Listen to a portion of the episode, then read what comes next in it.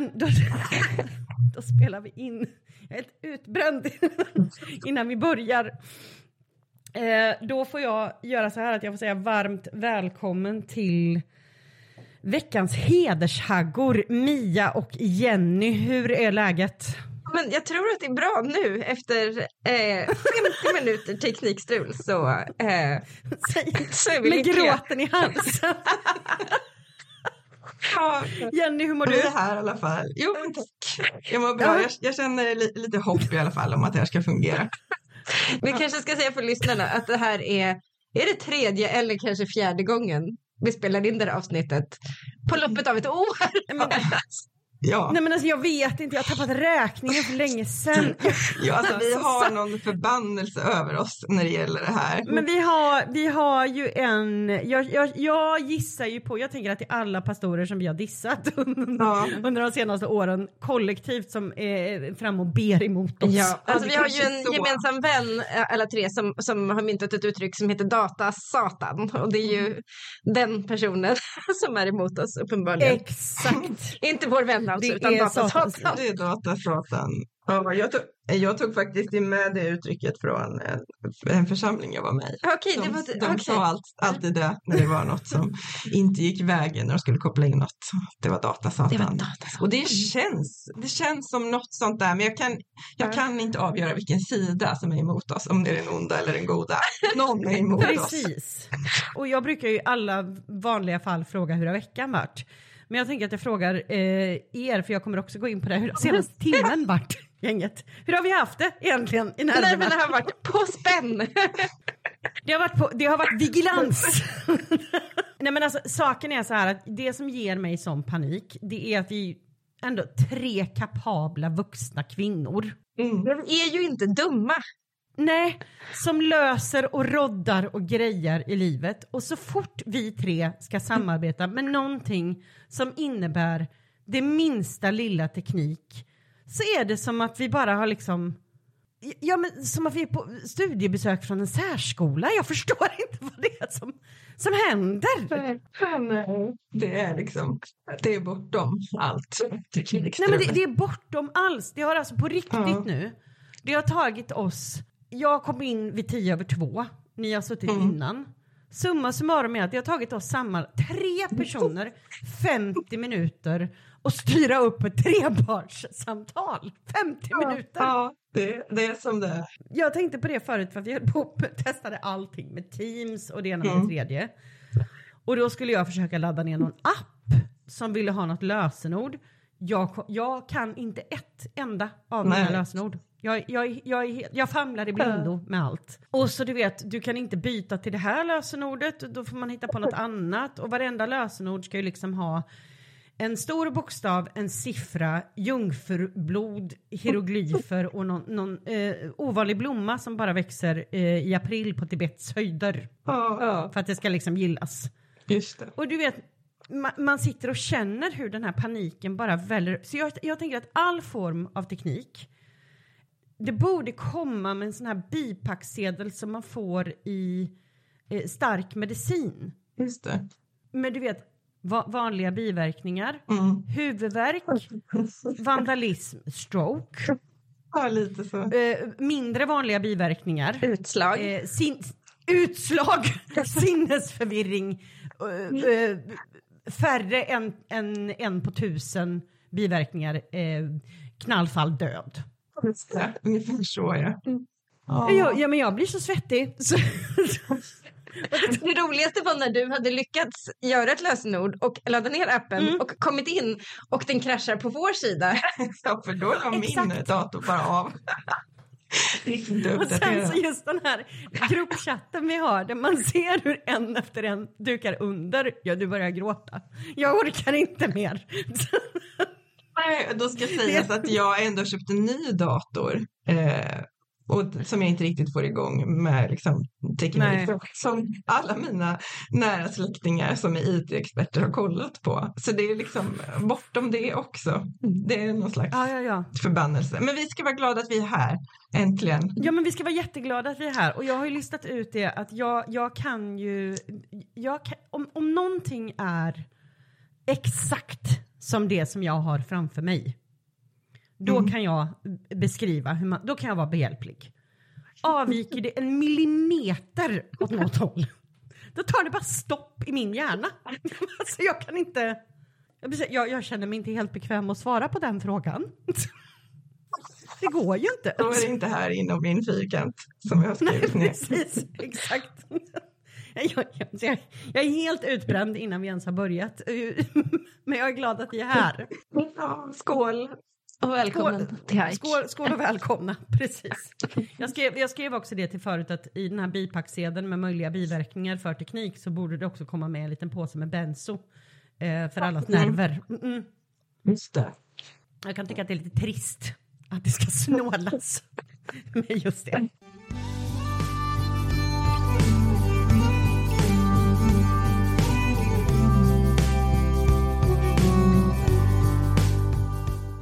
Men i vilket fall, vi ska komma in lite på, på dagens ämne. Eh, Ni, Mia och Jenny, ni har ju gedigna CVs båda två. Mm.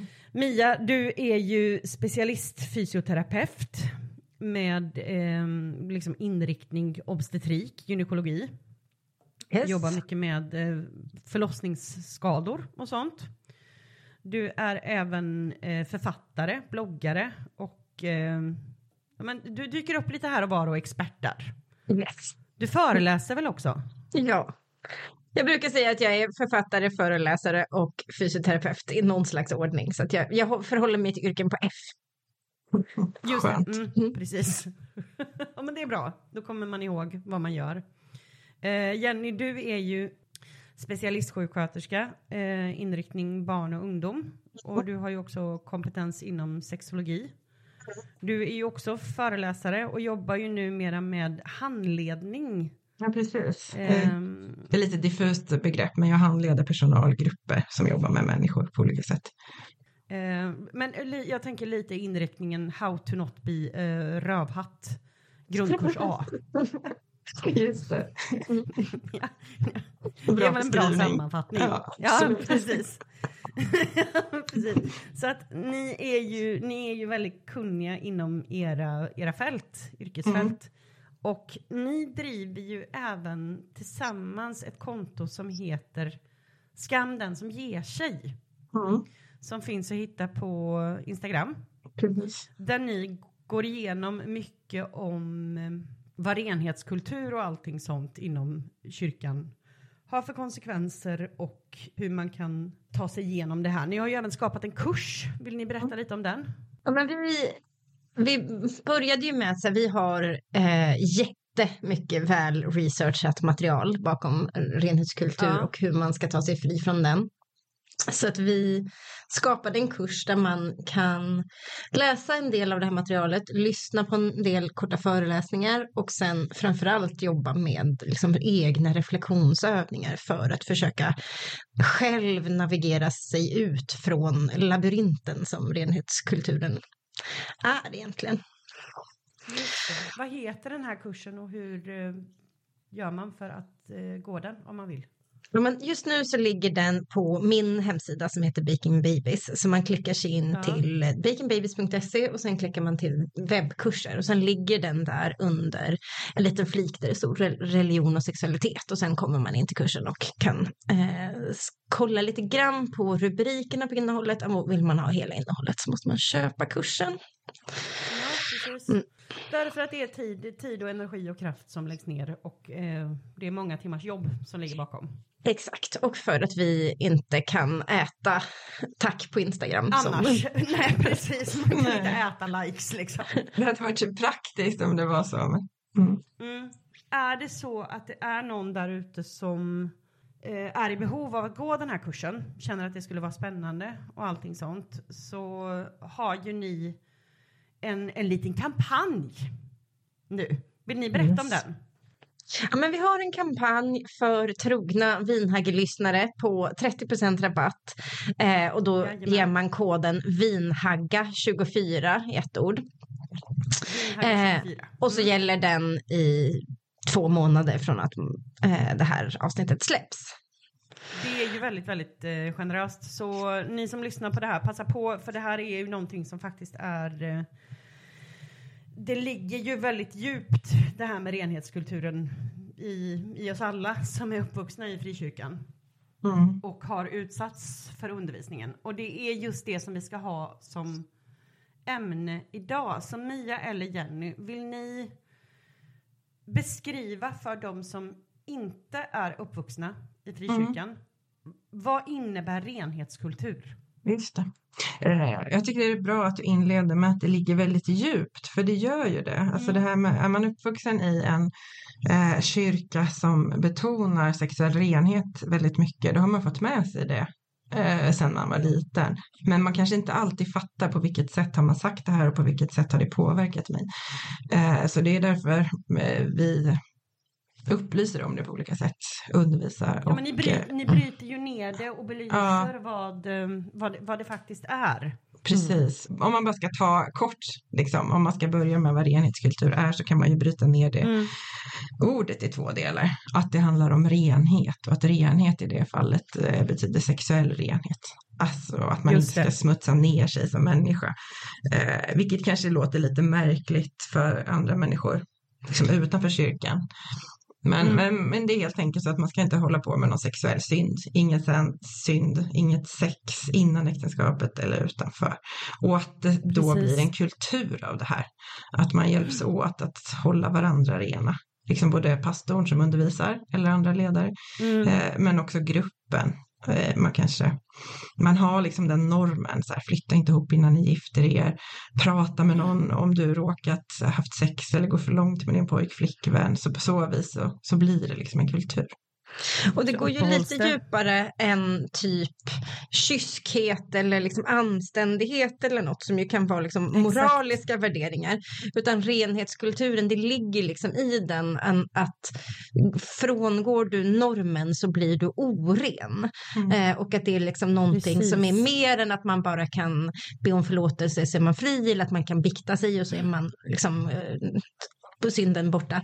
Utan att det verkligen handlar om att ja, men har jag haft sex utanför äktenskapet då är jag paj på något sätt. Alltså att det går Mm. mycket, mycket djupare in i individen och det är det som vi menar att många också bär spår eh, från uppväxten i kyrkan. Att man har, liksom, även hur man liksom logiskt har förhållit sig till undervisningen och idealen så har det satt sina spår i hur man ser på sig själv och hur man ser på sin sexualitet.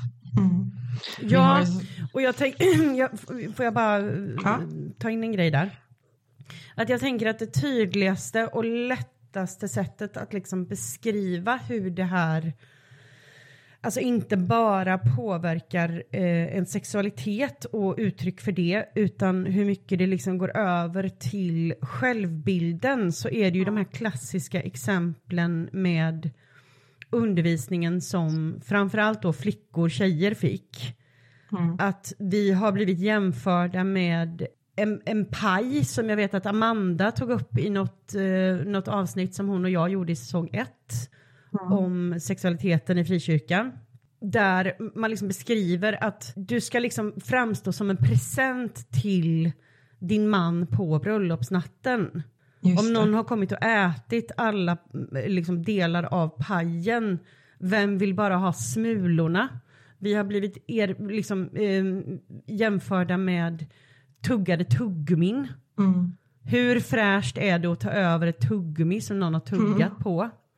Vi har blivit jämförda med äppelskruttar Mm. Eller papper som folk har klistrat ihop. som sen aldrig kan bli släta igen. Ja, Nej men precis, det är det där som är så oerhört destruktivt. Vi har ju ett äppelskrutt Mm. som vår symbol just för att ja, det är väl vårt starkaste statement att ingen människa är en äppelskrutt. nej, Det är den här äh, ruttna teologin vi vill få bort. Den här precis. läran. Och sen så kan man ju lägga till det att när det kommer till att belysa eh, problemen eh, med renhetskultur, om människor lyssnar som liksom fortfarande har en tro och allting sånt och har en väldigt, vad ska man säga, eh, lite ansträngt eh, hög sexualmoral så handlar det Mm. inte om att liksom ni är sån här att alla ska börja eh, ligga direkt när de är 13 och har du liksom inte haft eh, deltagit i en ormgrop vid 16 års ålder så, så är du ute. Mm. Jo, men det, det, är lite det där vi får till oss ibland, att Ja. folk blir oroliga att vi ska förstöra moralen på något vis. Att man tänker Precis. att dramarna är positiva för vår sexualitet och så kommer vi och tycker vi att folk ska vara skamlösa istället för Exakt. drivna av skam. Men det är ju inte det vi säger. Absolut inte. Vi har aldrig, Verkligen inte. vi har aldrig förespråkat gruppsex Nej. eller eh, sex hur som helst eller sex på något sätt överhuvudtaget. Nej. Utan vi vill att man ska Men vi förespråkar ju egentligen ingenting. Nej. Alltså varken högt eller lågt eller eh, liksom. Men, men vi tänker att människors beslut, alltså om vi nu ska ta gruppsex, här, vill du ha gruppsex eller inte?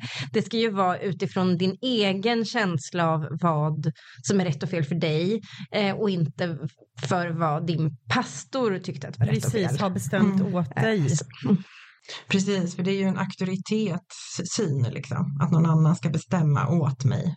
En sak som jag tror hänger med så mycket när man har börjat liksom ifrågasätta lite av eh, sin tro och allting sånt så tror jag att en av de sakerna som tar längst tid att på något sätt eh, separera sig ifrån det är det svartvita tänket. Att, att det bara Mm, finns det. en, en god variant och en ond variant, svart eller vitt hela tiden. Mm. Så att man kan faktiskt, det finns också en sexualundervisning där man pratar med unga människor om att, eh, ja, men- ja men eh, till exempel en sån enkel grej att det är liksom om, om du vill utforska så kan det vara bra att du känner till det här om säkert sex till exempel. Mm. Men inte bara liksom att skydda sig och allting utan kanske att förbereda någon på att det kan, det kan för många bli en känslomässig aspekt i det här som man kanske inte är beredd på. Mm. Men på något sätt att ge unga människor verktyg så att de går ut i livet och är lite mer rustade för vad som kommer. Mm. Istället för att bara stävja. Men verkligen. Ja, men det har man sett i studier. Jag har inte sett någon sån svensk studie, men amerikanska studier där man pratar väldigt mycket om liksom renhetskulturvärderingar typ i skolan och där man då undviker att ha sexualundervisning. Att det verkar som att liksom renhetskulturen kanske försenar sexualdebuten med ungefär en tredjedels år. Men, i, i, liksom, men, men också att de som kommer ut från den sortens skolgång har mycket lägre kunskaper om Precis. samtycke och om säkert sex och eh, om andra liksom, värderingar. Och då så har man alltså lyckats få den här, den här renheten och liksom klara sig i tre månader längre men man har Ja. rustat individerna jättemycket sämre för, eh, liksom, Ja, för samliv överlag. Och det är ju det är inte riktigt så ex extremt i Sverige men, men faktum är att det vi allra vanligast möter i liksom berättelser det är ju problemet med att gå från noll till hundra. Att inte ha fått tänka på sex och sen så över en natt bokstavligen så ska man gifta sig och sen ska man ha sex. Mm. Eh, och då kan man inte bara skruva upp den där lågan eller liksom få tillgång till sin vilda sexualitet Nej. utan den är fortfarande kuvad och skadad. Precis, och jag tänker också det att det som blir skillnaden i alltså en renhetskultur för att alltså en sak som eh, man kan eh, skoja oändligt mycket om i liksom, det är ju eh, innovationen som tonåringar eh, har. Alltså hur påhittiga de är för att få som de vill.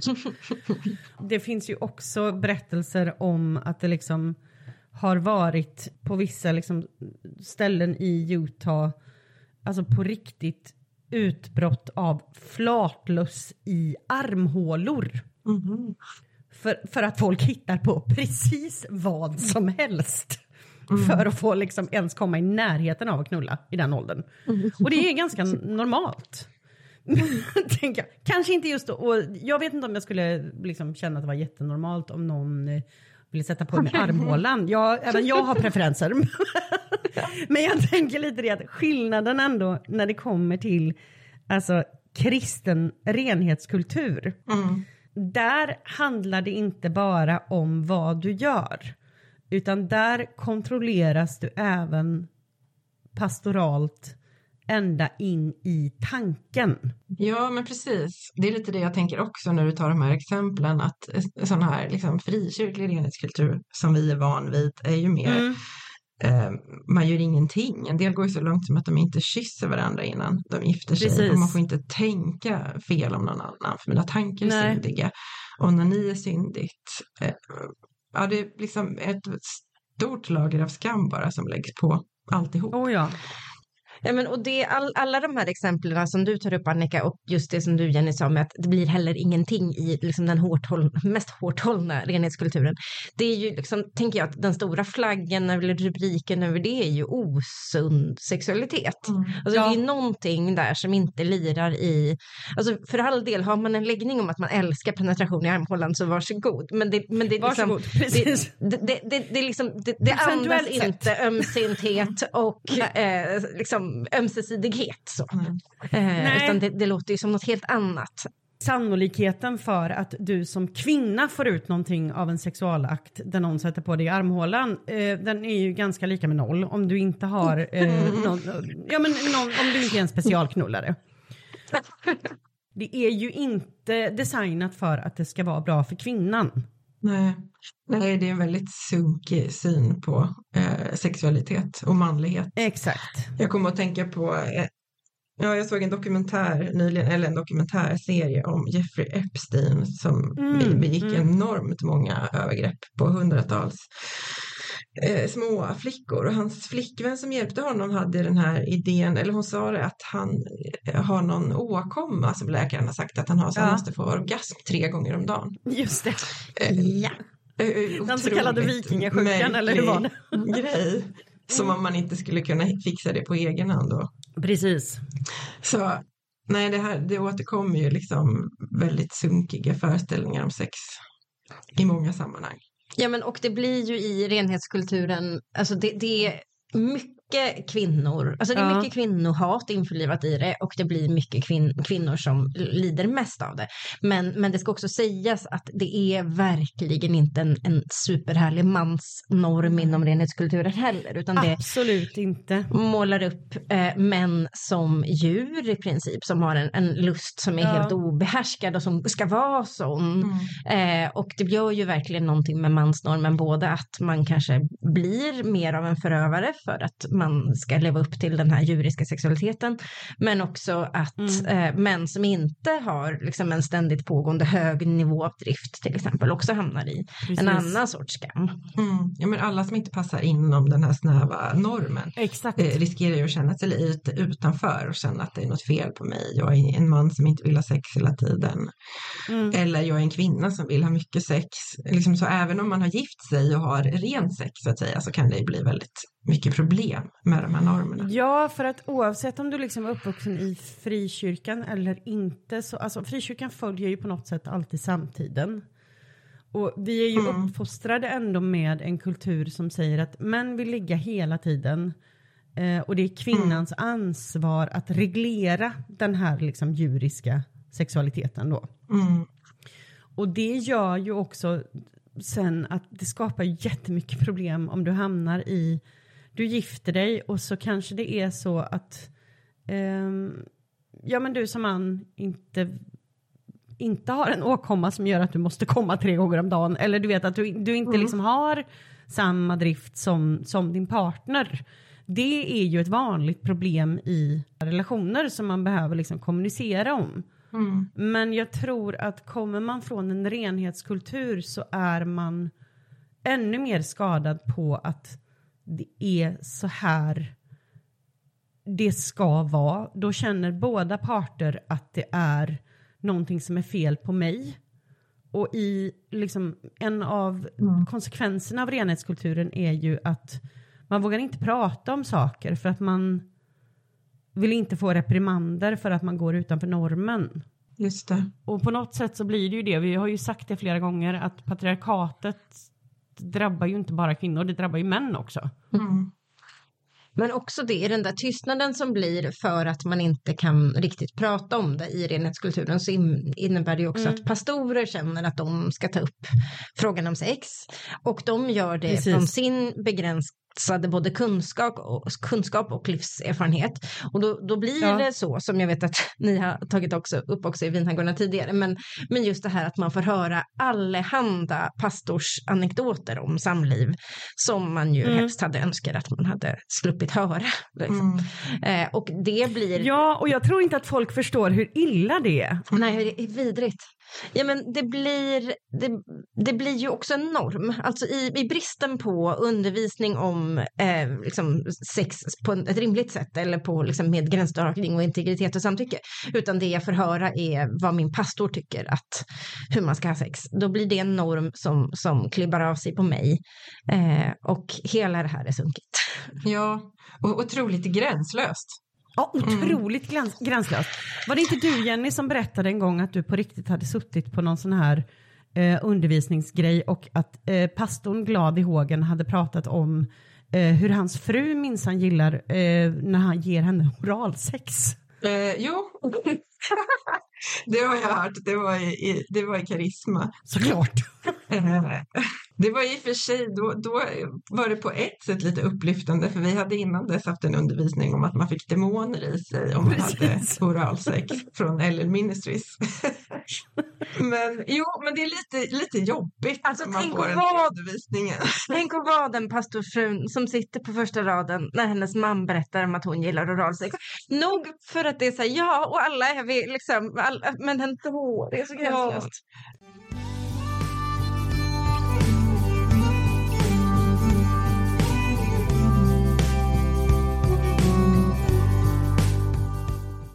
Vi har ju ett internt eh, skämt oss emellan om en ställning som vi kallar för The Edsinger. eh, som i princip går ut på manisk ögonkontakt. Men det är ju det här som är det roliga. Ja. För att när det kommer till, precis som ni säger, när det kommer till sexualundervisning i kyrkan, Mm. motsvarigheten eh, på ett annat plan Mm. av vad, hur sexualundervisning drivs i kyrkan. Det är om jag skulle känna, om jag skulle ha det här goda manliga självförtroendet att jag skulle vara sån att nej men jag lyckas ändå spela in en podd. Jag tror jag ska ut, åka ut och föreläsa om teknik.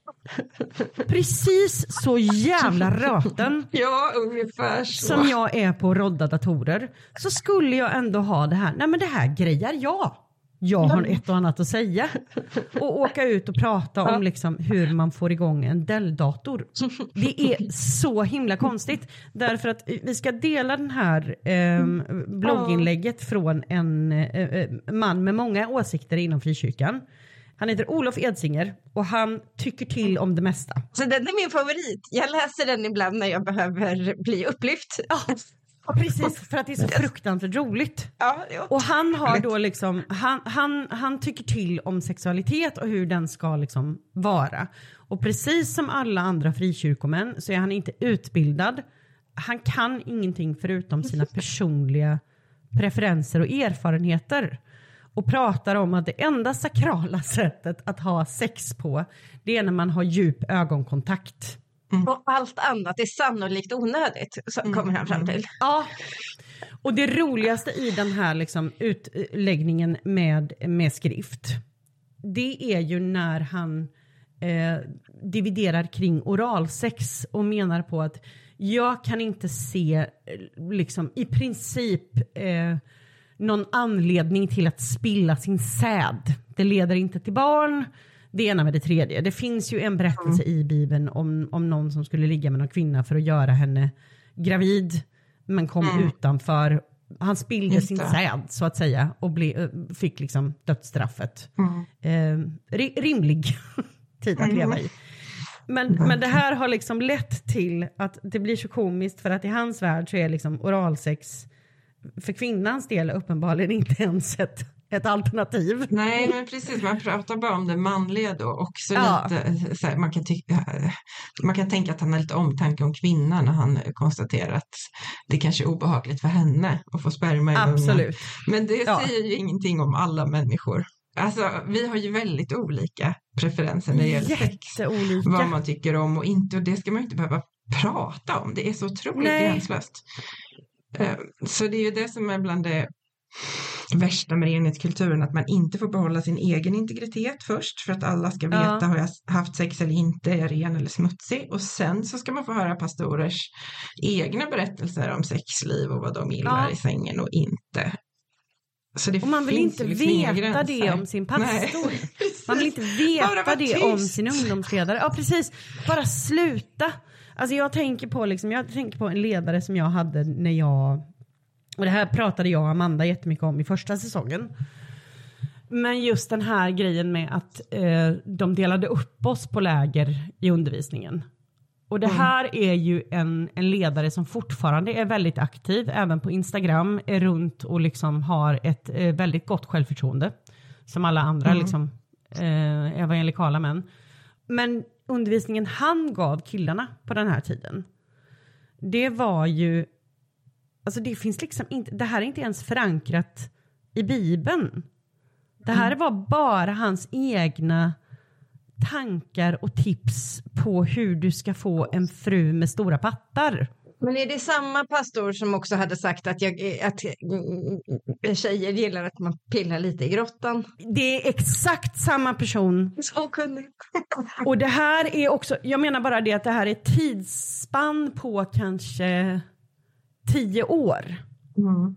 Så att låt säga att när vi satt där och blev uppdelade eh, så kanske han var i tidiga 20-årsåldern, mitten av 20-årsåldern. Mm.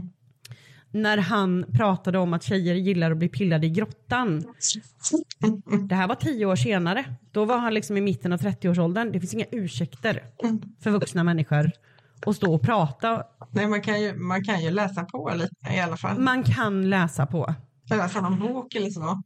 Ah, Och han på tio års sexuell, liksom, förhoppningsvis då sexuell, sex, att han har varit sexuellt aktiv i tio år, inte fortfarande hittat klitoris. Nej men alltså det är helt otroligt. För det säger ju så Det mycket så om att pilla med grottan. Man, det, man hör ju att den här personen, han skulle ju inte hitta klitoris om man så hade pannlampa, GPS och liksom karta. Alltså det, det är ju så övertydligt. Oh, det är klart, och det är så, man är så underkvalificerad för att prata om sex. Man är så underkvalificerad Mm, så det skrämmer mig. Och det sjukaste är att det här är liksom en vuxen, alltså ändå, det är inte en vuxen man, det är en ung vuxen.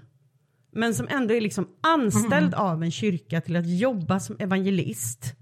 Som blir kallad till ett läger med hundra tonåringar.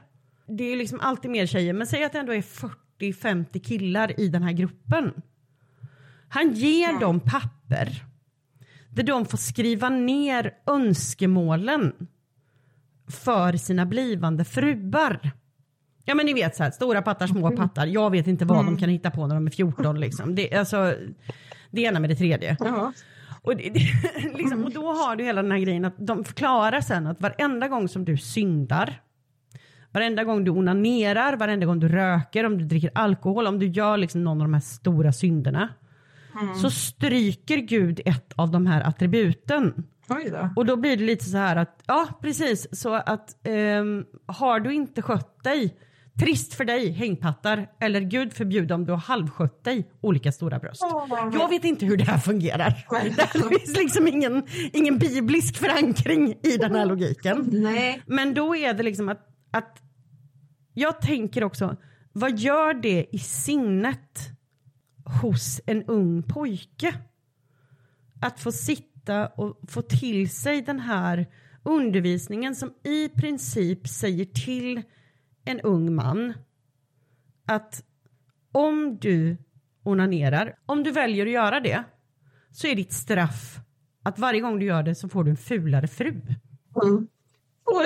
Alltså man lär, Ja, nej men det är för knäppt. Ja, men när jag gick bibelskola så, så hade vi ett undervisningspass om sex och relationer. Och det jag fick med mig från det passet det var att pastorn berättade att han jobbade så hårt och så mycket så att ibland behövde han bara få komma hem från jobbet och få eh, ligga och få en orgasm.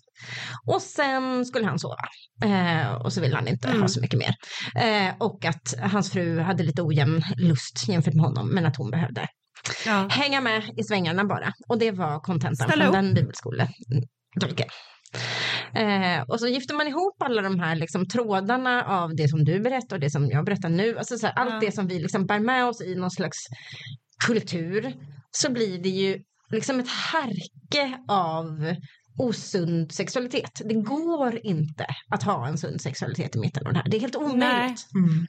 Nej men verkligen, och det som vi kritiserar när vi kritiserar renhetskultur, det är ju inte ens Bibeln. Nej, nej. För det här är bara en på teologi liksom, Oh ja. egentligen. Mm. Man kan ju hitta, man kan hitta mycket i Bibeln, men, men det mesta av renhetskulturen är ju pastorer eller andra ledare inom evangelikala kyrkor som har hittat på att så här ska man ha sex på bästa sätt eller så här ska man inte göra eller så här ska man be för att få rätt Precis. Fru. liksom. ja, men saken är så här, det är exakt det du säger att det är deras huvuden för att det finns ingen eh, riktig grund för det här. För att tittar man på liksom de här stora, ehm, ja men de som omnämns som Guds kvinnor i Gamla Testamentet. Vi har till exempel Rut som har sin egen bok. Vi har Ester som har sin egen bok. Det var ju ingen av dem som lät bli att ligga innan äktenskapet. Så att det här, det här är ju... Nej. Ja, men då var det ju dessutom deras utomäktenskapliga liggande som var deras heliga, eh, liksom, det var det de gjorde som gjorde att Ja de men precis, det är ju det jag menar med det här med att knulla sig fram på rätt eller fel sätt enligt Bibeln. Att det enda som liksom gör, som helgar medlen, det är om en släkting säger åt dig att gå och ligga med den här personen. Och det är samma i Esters bok, då var det liksom hennes eh, kusin, farbror, vad det nu var, som sa åt henne att gå och ligga med kungen. Och i Ruts bok så var det hennes eh, svärmor som sa åt henne att gå in och, till Boas rum och lägga sig vid fötterna av hans säng. Och om han då inom citationstecken blev glad att se henne så, så, hade, så skulle det alltid bli bra. Och det där tolkar det, De flesta i renhetskulturen skulle säga att det där var inte alls något sexuellt. Men Absolut inte. Eh, ja, det, det, är, det är väldigt spännande för de, de flesta inom renhetskultur säger så att det är vi som tror på Bibeln. Punkt och slut. Vi, vi tror precis som det står. Ja. Eh, och, och andra då, kyrkor eh, som inte är lika bibeltrogna enligt dem tror, tror inte rätt. Men de hittar på ändå, lite hur som helst. ja, precis. Det är ju rent, alltså rent av hittepå. Makes no sense.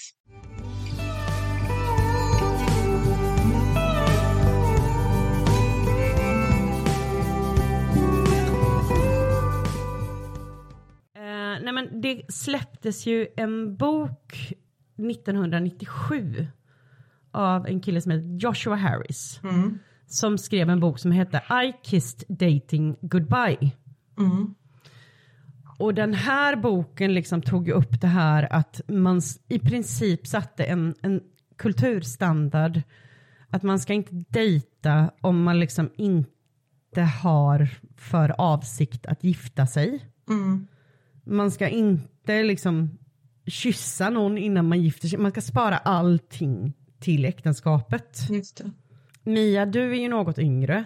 Mm. Men Jenny, du och jag är ju lite närmare i ålder. Minns du när den här boken kom? Nej, jag minns inte, för jag läste inte den själv. Nej. Jag vet ju när den kom, men, och det var ju väldigt mycket runt den tiden så var det ju sånt snack. Eh, Ja. Jag tänker att allt det där du nämnde Annika var ju liksom väl införlivat och helt självklart när jag växte upp. ja. De allra coolaste Ja, katterna precis. hade ju liksom sådana Jesus förlovningsringar, True Love Waits ringar Mm. och Ja, exakt. sen så var det ju de extremaste som inte ens giftes eller som inte ens kysstes före liksom på bröllopet. Men, eh, men alla hade ju väldigt, väldigt kraftiga regler om att man inte fick ta på varandra på bikiniområden Mm. och så vidare och så vidare. Precis. Och jag tänker att just den boken den spred ju en sån kultur liksom av att vi ska inte ens tänka på att bli gifta. Eh, vi ska leva helt och hållet för Gud så får liksom det här komma naturligt. Mm. Vi ska inte liksom utsätta oss för någon form av frestelse. Och i samma era där så var det ju hela det här liksom oskulds...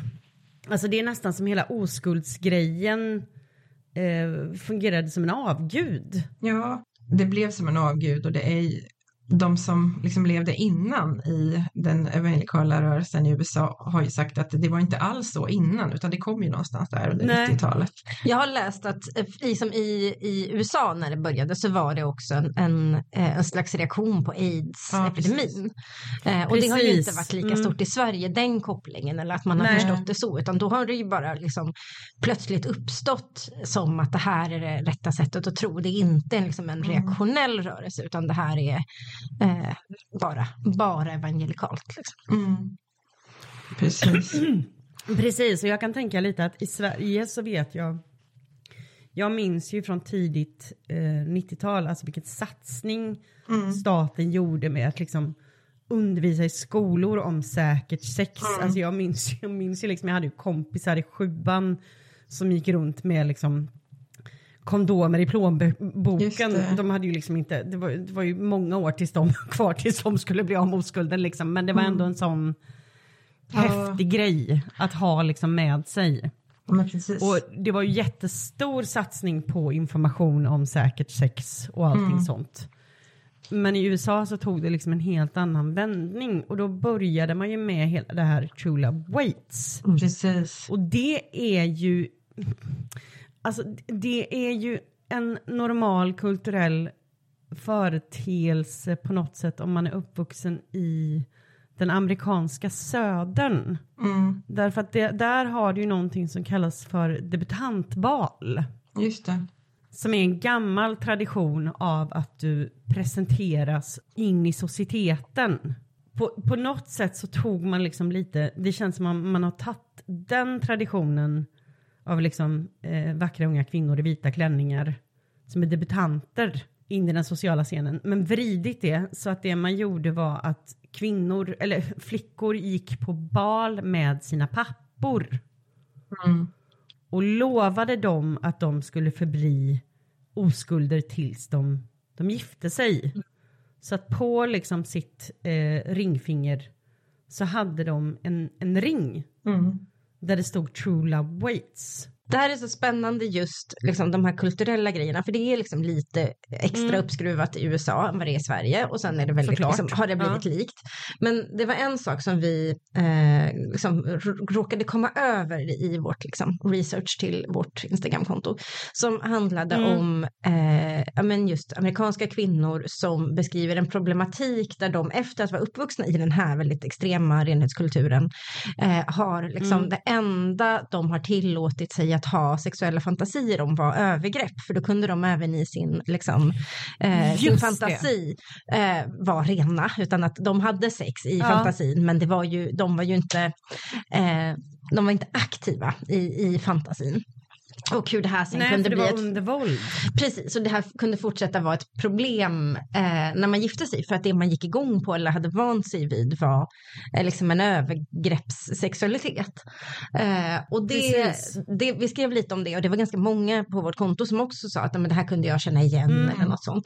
Och det är ju en, ett, bara en av många sätt som den här renhetskulturen skadar folk för då har man ju nästan samma, ja. liksom, är fast i nästan samma sexualitets eh, liksom, hämmade eller skadade liksom, eh, ja, men, funktion mm. som att man faktiskt har varit utsatt för övergrepp. Tänker jag. Att man har svårt att hitta hem i en sund eh, sexualitet. Och det visar ju forskning ja, också, jag... att man får samma symptom ja. av att ha varit i en renhetskultur som om man hade varit utsatt för övergrepp. Att liksom kropp och psyke reagerar på samma vis. Det blir som traumasymptom. Ja.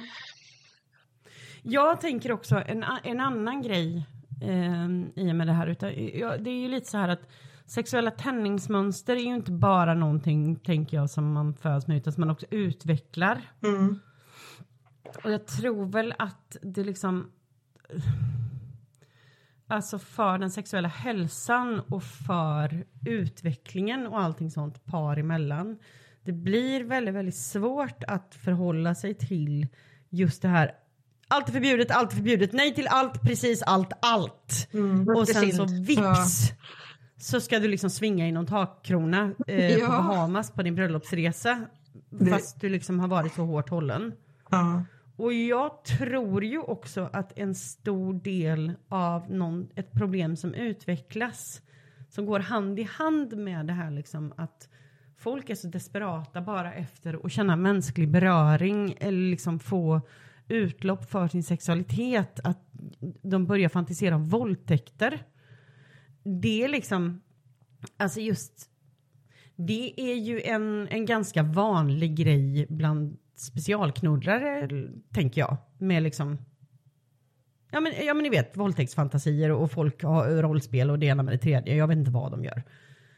Men att växa upp i den här kulturen och att liksom faktiskt tvingas nästan in i en sexuell fantasiform som grunden är att då är det inte mitt fel. Mm. Mm. Det är oerhört sorgligt. Eh, verkligen. Man kan verkligen känna med de personerna och deras skam som de får. Ja. Men- För det är klart att man inte vill ha sådana fantasier. Eh, Nej. men att de kommer ändå. För att man känner att liksom, driften finns där. Men Precis. jag får ju inte ha sex. Och där tänker jag också att det blir en, ett problem att jag tror att väldigt, väldigt många utvecklar eh, tändningsmönster kring det, det förbjudna. Mm. Att det liksom bara är det som funkar. Ja, Jag tror att det är så fruktansvärt vanligt med eh, på, speciellt bland män. mm. Menar, alltså att man ut, utvecklar ett eh, tändningsmönster så att man kan inte gå, gå igång på att det är tillåtet. Mm. Precis. Vi har ju sett lite grann, liksom som vi har läst, att ja, men just det liksom kan vara större eh, problematik med typ porrberoende och sånt Mm. för män Mm. som är uppvuxna i en renhetskultur. Eh, och det här är ju en sån sak, varje gång vi råkar nämna porr på vårt konto, det gör vi enbart Ja. när pastorer har tagit upp det i predikningar Mm. som vi analyserar. Nark. det är inte som att vi pratar om porr annars på något sätt. Men Nej. men, och då får ju vi den, alltid den stora liksom, moralkaskaden att ni, kan, ni, ni låter så porrpositiva. Och bara så här, vi, det är vi inte alls. Men Nej. ingen blir hjälpt av skammen. Och framförallt Precis. män som kanske, eller kvinnor som har problem med porr för att de är uppvuxna i en skam och hederskultur. De blir inte hjälpta av att vi dömer och skammar ännu, ännu mer. Eh, och så är det ju med alla Absolut saker. inte. Att vi måste lägga upp saker på bordet, man måste vädra, man måste...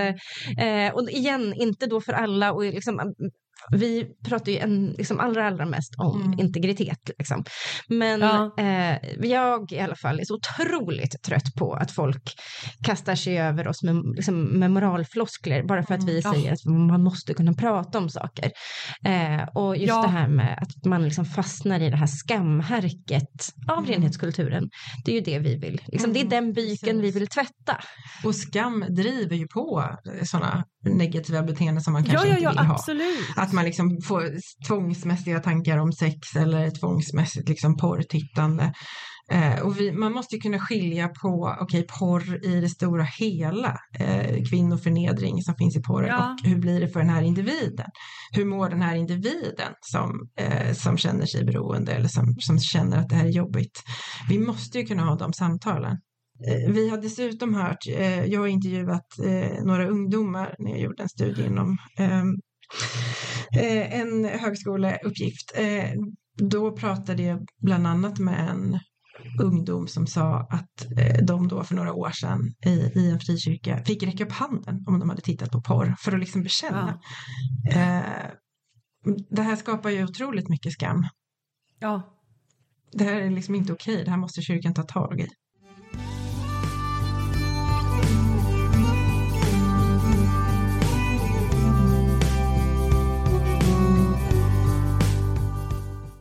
men jag har en associerad tanke som kanske hör ihop och kanske inte. Men det som jag tänker också utifrån det här med hur man har liksom vuxit upp och vad man har lärt sig, vad man har Ja. fått förtrycka. Det är ju sen också idealbilden av hur ett äktenskap ska vara. Och det är en Ja. av de predikningarna som vi analyserade, eller inte predikning, det var en, en podd. Eh, men så nämnde man till exempel den här 24 timmars regeln. Att så här, har Exakt. jag har min partner sagt att vi ska ha sex och så har jag sagt nej, så har jag 24 timmar på mig att eh, att liksom återuppta den inviten. Ja, precis. Ta initiativ.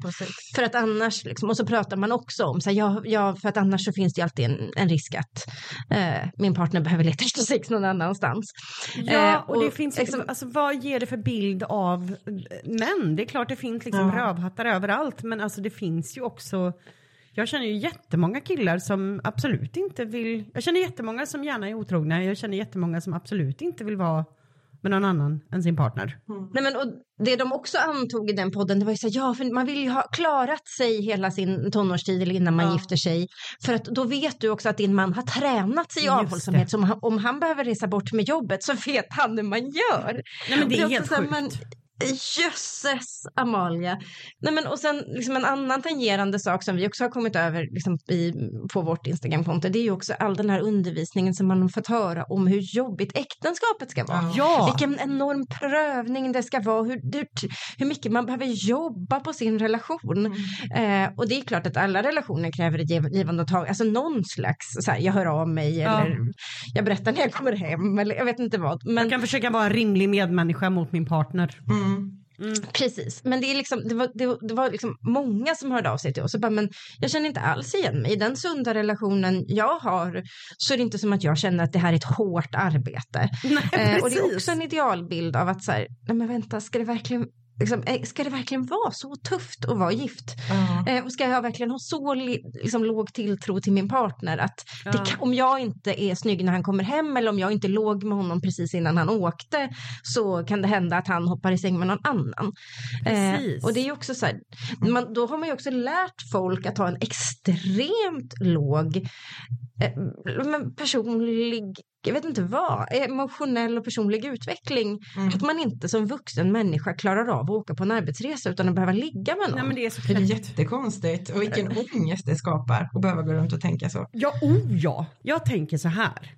Att den här liksom eh, kulturen som föds av att du behöver hela tiden vara tillgänglig för din man. För att det är ditt ansvar. Det, det, det liksom blir ju läxan. Att om du inte är tillgänglig, snygg, ställer upp så kommer han vara otrogen. Och det leder ju också till att alla andra kvinnor utanför blir hot. Precis som att din rötna liksom, absolut. frikyrkoman med byxorna uppe i armhålorna och page. Att det skulle stå liksom en, en, en massa rödhåriga Jessica Rabbits bakom varje hörn och liksom ohoho, monsieur och liksom fresta de här männen. Det är ju ingen som vill ligga med dem. Men alltså visst är det, visst är det knäppt? Jag har faktiskt tänkt på det liksom på mig själv Ja. den senaste tiden. Bara sådana saker som klädsel. Oh ja.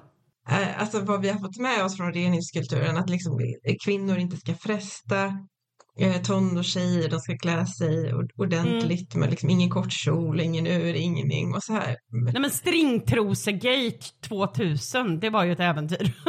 Ja men precis, precis. Ja, men bara sådär man kollar på liksom. Jag kan fortfarande så här reagera om jag kollar på Mello Ja. med barnen för att det sitter så djupt i mig så här. Visa brösten sådär.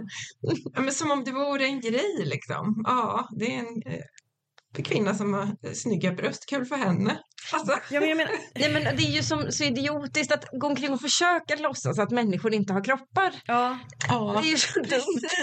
Man bara, det kommer ju knappast som en överraskning att, att kvinnor, de många i alla fall, har någon slags bröst Ja. på framsidan av kroppen och någon slags rumpa Mm. på baksidan av kroppen och något annat däremellan. Ja, ja, ja. Alltså det blir så, man blir så trött. Ja men verkligen. Alltså jag, eh, jag var på gudstjänst i Svenska kyrkan Mm. idag på förmiddagen och då var det en ung tjej som var framme med, med kollekten eller så. Jag bara tänkte på det där då, att hon hade liksom stövlar och kort kjol och, ja. och, och att ja, det, det var fint. Hon var snyggt klädd liksom. Det var inget konstigt. Eh, men hur jag själv eh, fick höra någon gång av någon eh, ledare när jag var i tonåren att jag hade sexiga ben när jag var Ja, framme knäppt. liksom, på scen Ja. En sån kultur menar jag föder ju något ja, sånt. det Mm. föder ju en objektifiering. Nej men precis. Man objektifierar bara för att det är så vi tänker på varandra i den här kulturen. Ja. Så att en renhetskultur blir väldigt sexuell. Ja, gud det, är ja. liksom, det är en sexuell underton i allt Den blir hela tiden. hypersexuell istället. Eller hur? Ja men det blir verkligen hypersexuellt. Ja, Och en Mm. sak som jag tänker går väldigt, väldigt mycket hand i hand med det här, med att det liksom är Alltså jag hade, eh, 2024 är året som jag ska ta in lite mer eh, killar i podden. För jag tänkte att det ska eh, stopp på det här tjötet om liksom eh, sura anarkafeminister. Så varsågoda, här har ni en heterosexuell vit man som tycker till. Så. Men, men i vilket fall, jag tänker på just den biten att om killar liksom hela tiden bara får lära sig att ehm, de är djur, eh, de ska skyddas från allting hela tiden. Att om de blir frestade så är det den här eh, dumma, dumma horan till tjejas fel. Ehm, det tar sig ju i uttryck väldigt mycket i specifikt USA då, där renhetskulturen eh, liksom är på, på steroider. Mm. Och där blir det ju också alltså att folk kommer fram och skammar kvinnor som sitter och ammar. Mm. Och det är så märkligt. Och då blir ju liksom, jag tänker ju det att om man då ska täcka liksom allting hela tiden, Mm. då blir ju minst, men du vet, alltså Men, och jag tänker att det inte är så extremt ändå. Det var ju i, i den kristna tidningen Dagen för bara någon månad sedan Ja. svenska pastorer som uttalade sig om eh, den här, det som kallas Billy Graham-regeln. Alltså Just att jag det. inte umgås ensam med personer av motsatt kön och så vidare. Och någon ganska framstående svensk pastor som säger nej men jag har, eh, jag har alltid öppen dörr eller glasdörr eller vad han nu sa om jag har en kvinna inne på mitt Mm. kontor. Eh, och det, jag tycker att det är så väldigt samma sak, den här just liksom den inbyggda misstron till män eller Ja. till liksom könen att eh, överhuvudtaget ha med varandra att göra. Men också att man tillåter sig själv att vara så otroligt omogen som individ. ja. Mm. Att man inte har jobbat på att säga, vet du, jag kan bete mig på mitt jobb. Precis. Eh, jag tafsar inte på folk på jobbet. Det har jag Nej. som standard. Va, hur är Det har jag som standard. Precis. Verkligen. Mia, innan du fortsätter, kan inte du bara förklara vad, vem är Billy Graham och vad går den här regeln ut på? Just det. ja, men Billy Graham var ju, eller kan kanske till och med är en sån här superpastor som har rest Mm. världen runt och predikat. Mega-evangelist. Mm. Ja men precis. Eh, och han har haft en regel om att inte umgås ensam med kvinnor som inte är hans egen fru. Precis. Inte åka bil ensam med en kvinna, inte sitta på ett rum ensam med en kvinna. Alltså, jag tror att det främsta problemet med renhetskulturen och eh, undervisningen som följer, det är att du berövar människor fullkomligt möjligheten att utveckla en inre moralisk kompass. Det han, alltså, tar du ifrån liksom människor möjligheten att ja, men så här behandlar vi varandra. Vi behandlar varandra med respekt och allting, ja, men det, det vanliga. Och istället tar det som att eh, så här fungerar du. Eh, du är ett djur eh, som måste liksom kontrolleras. Och det är aldrig ditt fel därför att du är slav under dina drifter. Blir du frestad och det kommer en kvinna så är det hennes fel. Därför att kvinnans roll är att inte fresta mannen. Då, då när du ju en övergreppskultur därför att pers- folk får ju inte lära sig eh, alltså det grundläggande i att ta ansvar för sina egna handlingar. Precis. Nej, precis. Och det gör ju att människor aldrig växer upp. Nej. Jag tänker på det, eh, alltså hur konstigt det hade varit på ens jobb om det inte fanns någon sekretess eller integritet när du går och pratar med din chef. Mm. Om han råkar vara man. Mm. Att jag måste skydda mig själv här. Mm. Eh, för jag kan inte kontrollera mig ifall du kommer och frestar mig. Så jag måste ha dörren öppen som bevis på att vi inte har knullat. Det, ju, det hade ju varit helt sjukt. Verkligen. För den här artikeln som var i dagen som behandlar den här Billy Graham-regeln, den handlar ju om arbetssituationer. Alltså när jag jobbar Ja. med en kollega, då ska jag inte vara själv med en kvinna på rummet och sådär. Nej. Det är ju en sak om man träffar utsatta människor liksom, inom psykiatrin eller så. Ja, Att då kanske det är schysst att tänka på det, att vi har schyssta regler kring det här så att inte någon blir utsatt för någonting. precis. Men det är ju en helt annan sak. Man har väl aldrig tänkt så på en arbetsplats, att jag kan inte ha Ja. möte själv med någon av motsatt kön. Alltså det är ju så absurt. Om man bortser från liksom allting driva med eller kritisera eller allting sånt, så ser jag ett gäng människor som är så i grunden Mm. otrygga med sig själva. Att de inte ens vågar vara ensamma i samma Mm. rum med någon av motsatt kön. För tänk om jag skulle liksom tappa det och bli frestad av den här personen. Alltså, det, är, det här är ju inte det här är ju inte liksom vittnesbörd liksom av, av människor med en stark inre kompass. Nej, verkligen inte. Nej, nej, men det, det är ju så himla sorgligt. Ja. Det är därför vi måste prata om de här frågorna. Och nu pratar vi lite flytande, vi liksom säger renhetskultur och vi säger frikyrka. Ja. Men, men det är ju också för att vi kan inte säga så här att i precis den här kyrkan finns renhetskultur, utan det finns spår av det lite här och där. Precis. Olika, det finns grader i helvetet, det har vi lärt oss. Ja, precis. jo, och då, men då måste man våga liksom kritisera kulturen. Vi vill ju att kyrkan ska vara bra. Vi vill ju att kyrkan ska vara en trygg plats. Eh, då kommer vi lite med stora släggan ibland.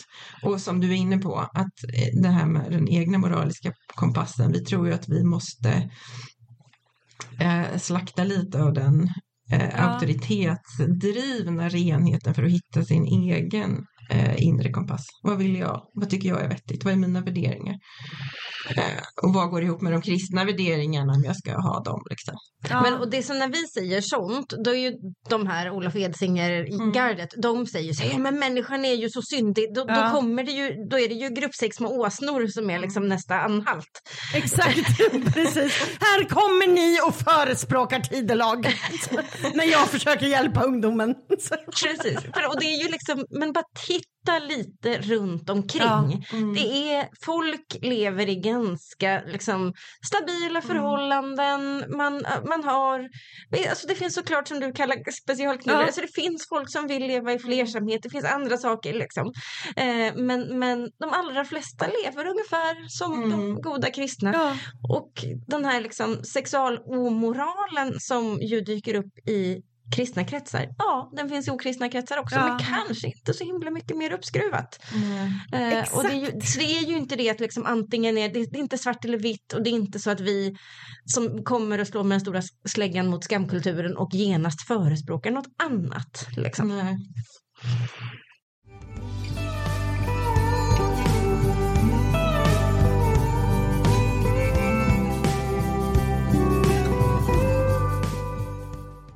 Men jag tänker lite så här att nu har vi liksom haft ehm, ett gott samtal om alla möjliga aspekter på just eh, renhetskulturen och allting sånt. Ehm, Mm. Vi kommer ju höras eh, vidare under året. Ni är ju alltid varmt välkomna tillbaka. Innan vi avslutar, vill någon av er eh, gå igenom det här erbjudandet igen? Om eran kurs i hur man gör upp med renhetskultur. Ja. Vår kurs ligger på min hemsida som heter Bacon Babies. Mm. Där klickar man in på webbkurser. Gör upp med renhetskultur och skam. Så då klickar man på den. Mm. Och där kommer man till en köpknapp. Eh, och där kan man då köpa kursen. Och då har vi från och med eh, att det här avsnittet släpps Ja. skapat en eh, rabattkod som är vinhagga24 i ett enda ord. Yes. Med vinhagga med stort V. Ja, Eh, och då så får man 30% rabatt på den kursen. det är väldigt, väldigt toppen. Jag är väldigt tacksam för det här och det tror jag att många som lyssnar är också. Vi är glada att vi får komma och prata om det här ämnet. Alltså vi måste ju säga själva att vi har ju blivit lite överväldigade Ja. av all respons på kontot och hur mycket berättelser det finns, Mm. hur mycket vi behöver prata om det här. Så att vi, vi lär ju fortsätta och vi hittar nya spår och trådar hela tiden. Men eh, Mia och Jenny, ni är bäst i världen. Du är bäst i världen. Så. Tack snälla för att ni var med. Tack till alla som har Tack. lyssnat och tack till alla gullisar som är Patreons. Och utöver det får jag säga ha det gött, hej.